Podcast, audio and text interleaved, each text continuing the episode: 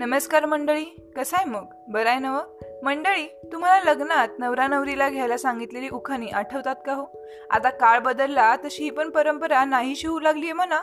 पण तरीही त्या आठवणींना जागवण्यासाठी आज आपण आपल्या एपिसोडमध्ये रुक्मिणी पवार यांनी लिहिलेली उखाणी सादर करणार आहोत. चला तर मग सुरुवात करूया आजच्या एपिसोडला. म्या बारकी असताना मला नाव घ्यायचं लैनात जरा कोणी सांगायची पुरुषीत आणि आगनगाडी सुटल्या कधी एकदा का नावं घ्यायला सुरुवात केलं की नाकातल्या बाळ्यात तोंडात कधी गेल्या हे बी माहीत होत नव्हतं. कुणाचं लगीन आहे म्हणलं की माझी हजेरी लागलीच म्हणून समजा. आणि लोकांनी बी माझी नावं लई आवडायची. काका तू उचलून मला नावं घ्यायला लावायचे. तिकडं नवरा नवरीचं कौतुक राहिलं बाजूला आणि इकडं माझंच कौतुक चालायचं.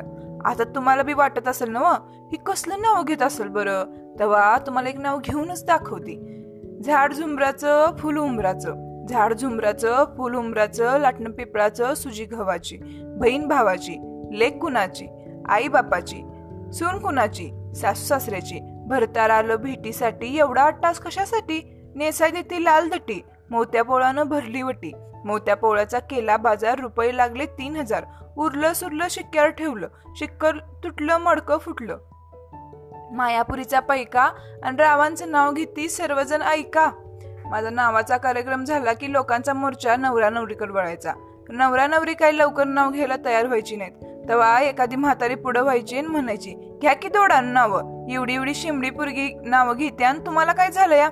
असं म्हणल्यावर लाजत मुरडत मी नाही तू नाही करत नावं घ्यायला सुरुवात व्हायची. आणि म्हणायची उभी होती दारात उभी होती दारात नजरा नकाशात. आपला फोटो भारतून नवरदेवाचा चेहरा खुलून यायचा. आणि तोही म्हणायचा काश्मीरपासून कन्याकुमारी पर्यंत पेरलं जवस.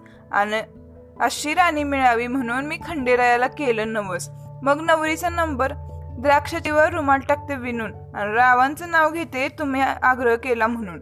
नवरदेवाचं मैत्र तवर नवरदेवाला खुलवून ठेवायचं.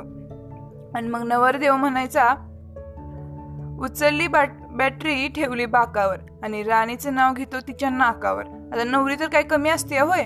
मग नवरी म्हणायची खळ केलं टेकावर वारं सुटलं झोकावर. आणि रावांचं नाव किती त्यांच्या नाकावर. मग नवरदेव म्हणतो समोर होती दिवळ त्यात होती सापती. समोर त्यात होती सापती. आणि राणी मला बघून थरथर कापती.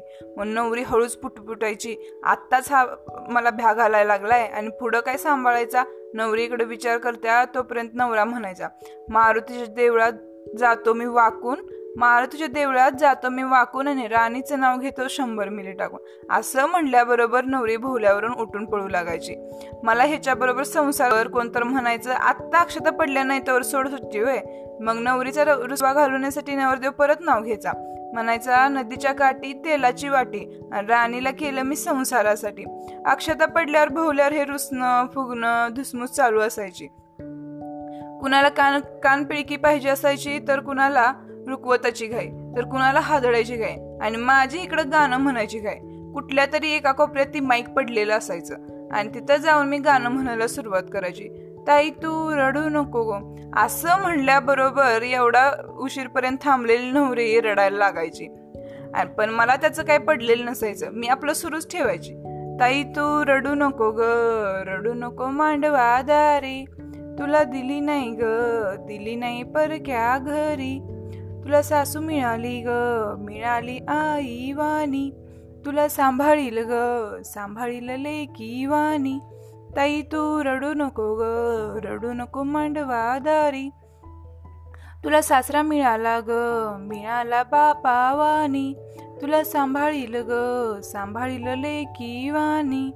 ताई तू रडू नको ग रडू नको मांडवा दारी. तुला धीर मिळाला ग मिळाला भावा वाणी तुला सांभाळील ग सांभाळील बहिणी वाणी ताई तू रडू नको ग रडू नको मांडवा दारी.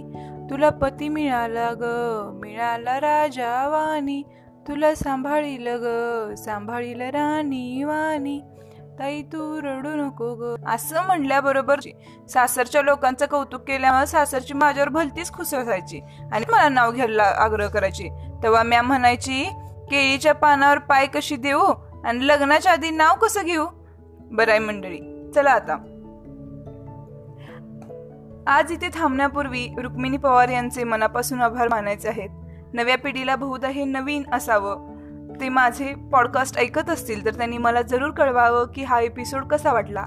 आणि मागच्या पिढीतील लोकांना काकू मावशा आत्या काका मामा आजी आजोबा आणि असे अनेक जण यांच्या काही आठवणी ताज्या झाल्या का हेही कळवायला विसरू नका. त्याचबरोबर वेगवेगळ्या प्रदेशात वेगवेगळ्या प्रथा परंपरा असतात. त्याबाबत काही शेअर करू इच्छित असाल तर कमेंटमध्ये अथवा माझ्या ईमेल आय डीवर नक्की कळवा. भेटूयात लवकरच एका नव्या विषयासहित एका नव्या एपिसोडमध्ये तोपर्यंत नमस्कार.